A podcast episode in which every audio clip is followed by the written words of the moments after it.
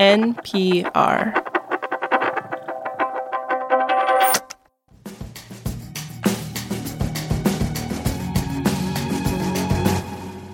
If you had to sum up the fast fashion industry in just four words, it would be trendy clothes for cheap. But you know, even in an industry known for cheap, some would say disposable clothing, a company called Shein has taken this idea to a whole other level. Yeah, if you go to the website for Shein, a pantsuit will cost you $28. A graphic hoodie, only $11. A full length floral print dress, just 8 bucks. Unbelievable. And what does it actually take to make clothes this cheap? Yeah.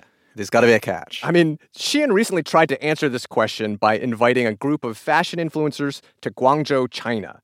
It's part of a PR series that they nicknamed Shein 101. First day as a fashion designer for Shein in Guangzhou, China. We made it to the Four Seasons. The city is just honestly so amazing. We even went to the mall and did some window shopping. First up, a dinner on the company. And here is us at the welcome dinner. We had like a 10 course meal. And then there was a company led factory tour. A promo video shows a diverse group of young women smiling as they walk through a brightly lit workshop. I really expected it to look like it does in the movies, like really dark and dingy, but I was really surprised to see each piece handled with care. And it was this PR campaign was supposed to help the company's image, but instead it kind of blew up in its face. In recent days, it has become the target for internet outrage, with some people calling it propaganda for a company with questionable labor practices and an opaque business. And yet, even with the controversy, Shein is by some accounts the world's largest online only fashion retailer and makes up about 50% of the fast fashion market. This is the indicator from Planet Money. I'm Adrian Ma. And I'm Darian Woods. Today on the show, we will do our own Shein 101. We'll explain the unusual strategy that helped Shein go from a small internet startup to a global retail behemoth. This message comes from NPR sponsor American Express. Take your business further with the smart and flexible American Express Business Gold Card. You can earn four times points on your top two eligible spending categories every month, like transit, U.S. restaurants, and gas stations. That's the powerful backing of American Express. Four times points on up to $150,000 in purchases per year. Terms apply. Learn more at americanexpress.com slash businessgoldcard. This advertisement comes from our paid sponsor, Fundrise. High interest rates mean that real estate assets are available at a discount compared to previous valuations. The Fundrise flagship fund plans to expand its billion dollar real estate portfolio over the next few months. Add the Fundrise flagship fund to your portfolio at fundrise.com/indicator. Carefully consider the investment objectives, risks, charges, and expenses of the fund before investing. Read the prospectus at fundrise.com/flagship. The story of Shein starts around 2012, and back then it was called She Inside and mostly dealt in wedding dresses. Its founder was a sort of enigmatic guy named Chris Hsu. And interestingly, before starting the business, Chris Hsu's main experience was not in fashion, but in search engine optimization. Right, like getting really good Google results, or I guess Baidu results in China. And that tech savvy came in handy as Inside expanded its product line, became Shein, and would be just an online operation. You know, unlike its fast fashion competitors, H&M and Zara, these places have brick and mortar stores. Shein doesn't have to have those costs. But that by itself doesn't explain how Shein has been able to grow so fast and sell clothes so cheaply. For that, we reached out to Sheng Lu. He's a professor at the University of Delaware where he teaches the business of fashion and apparel.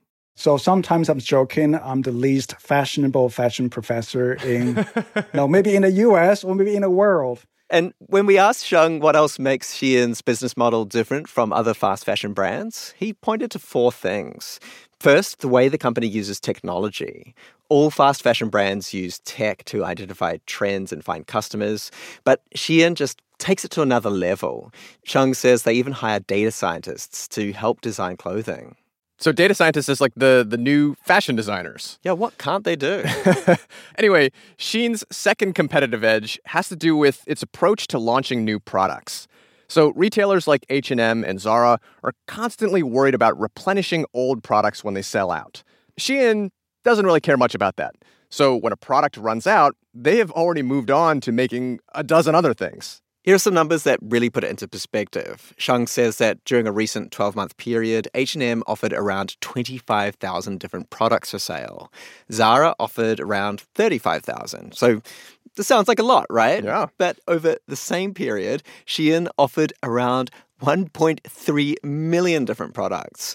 That's 40 to 50 times as many products. So many products. I mean, when a normal retailer sees that, oh, you know, we, we've sold out of yellow pants, they think, let's call up the manufacturer and order some more. But when Shein sells out of yellow pants, they're like, okay, how about we make some green pants and some checkered ones and some bell bottoms and ones with little heart prints? This constant variety of new stuff to keep people shopping. The third ingredient in Shein's special sauce is that it's very different to its competitors in its supply chain.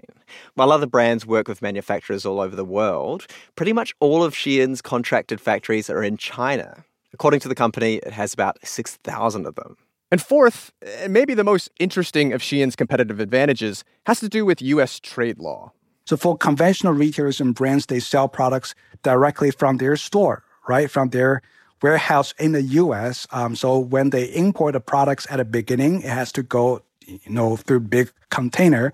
You have to go through the normal customs procedure. Meaning when other retailers have big containers full of thousands of pairs of pants coming into a US port, those pants have to go through inspections, they have to pay tariffs on them, things like that.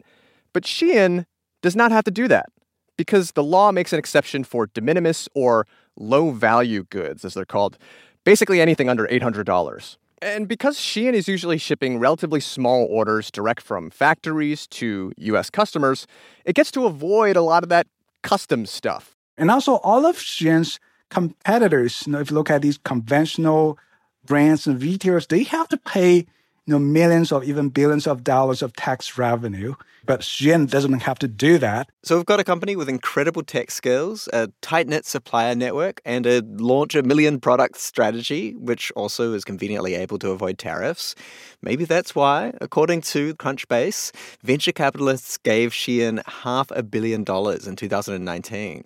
And why, when the pandemic hit in 2020, the company exploded in popularity.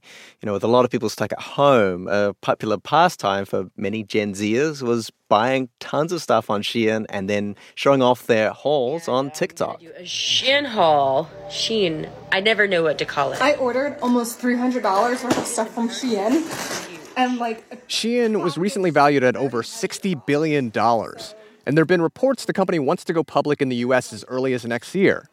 Now, a company spokesperson told us they have no current plans to go public, but these reports and Shein's spectacular growth in recent years have brought more scrutiny to its business practices. Like other fast fashion brands, there are concerns about its environmental impact from creating and selling so much cheap clothing. And also, Shein has been under fire for its labor practices and where it gets its materials. For instance, also like other fashion brands, there are concerns about whether some of the cotton it uses comes from the Xinjiang region of China. That's a part of China where Uyghur Muslims have been detained in camps and forced into labor, doing things like picking cotton. The company has publicly stated that it does not source cotton from Xinjiang and has a zero tolerance policy for forced labor. But Sheng is skeptical, in part because Shein has been pretty cagey about sharing information about its supply chain. You know, a lot of retailers these days, including you know, like Zara and H&M, they already released their entire supplier list, not just the tier one suppliers, you know, those garment factories, but also you know the you know those factories making fabrics, making yarns, or even the textile raw materials. But Shein, where are its factories located? How it treats its workers remain a big question mark. Sheng hopes more detail about Shein's business will come out as it looks to go public. He says that would definitely be preferable to another influencer campaign. Our industry is not just about a commodity, it's about the people. When Shein is so big, which means it will have a bigger impact on its workers. This also means you have a bigger responsibility. You know who also has a responsibility, Adrian? Who? The influencers. Ah, yeah. You know, if you're interested in learning more about influencers, we actually have a whole five part series on it we did recently. Uh, we'll put a link to that in the show notes. This episode was produced by Julia Ritchie and engineered by Neal Rauch. It was fact checked by Sierra Juarez. Le is our senior producer. Paddy Hirsch edited this episode. Kate Concannon is our editor, and The Indicator is a production of NPR. This message comes from NPR sponsor Charles Schwab with its original podcast on investing. Each week, hosts Liz Ann Sonders, Schwab's chief investment strategist, and Kathy Jones, Schwab's chief fixed income strategist, along with their guests, analyze economic developments and bring context to conversations around stocks, fixed income, the economy, and more. Download the latest episode and subscribe at schwab.com slash oninvesting or wherever you get your podcasts. Support for this podcast and the following message come from the United States Postal Service. Turn shipping to your advantage with USPS Ground Advantage service. Learn how to gain a competitive edge at usps.com slash advantage. USPS Ground Advantage. Simple, affordable, reliable. I'm Rachel Martin. After hosting Morning Edition for years, I know that the news can wear you down. So we made a new podcast called Wild Card, where a special deck of cards and a whole bunch of fascinating guests help us sort out what makes life meaningful.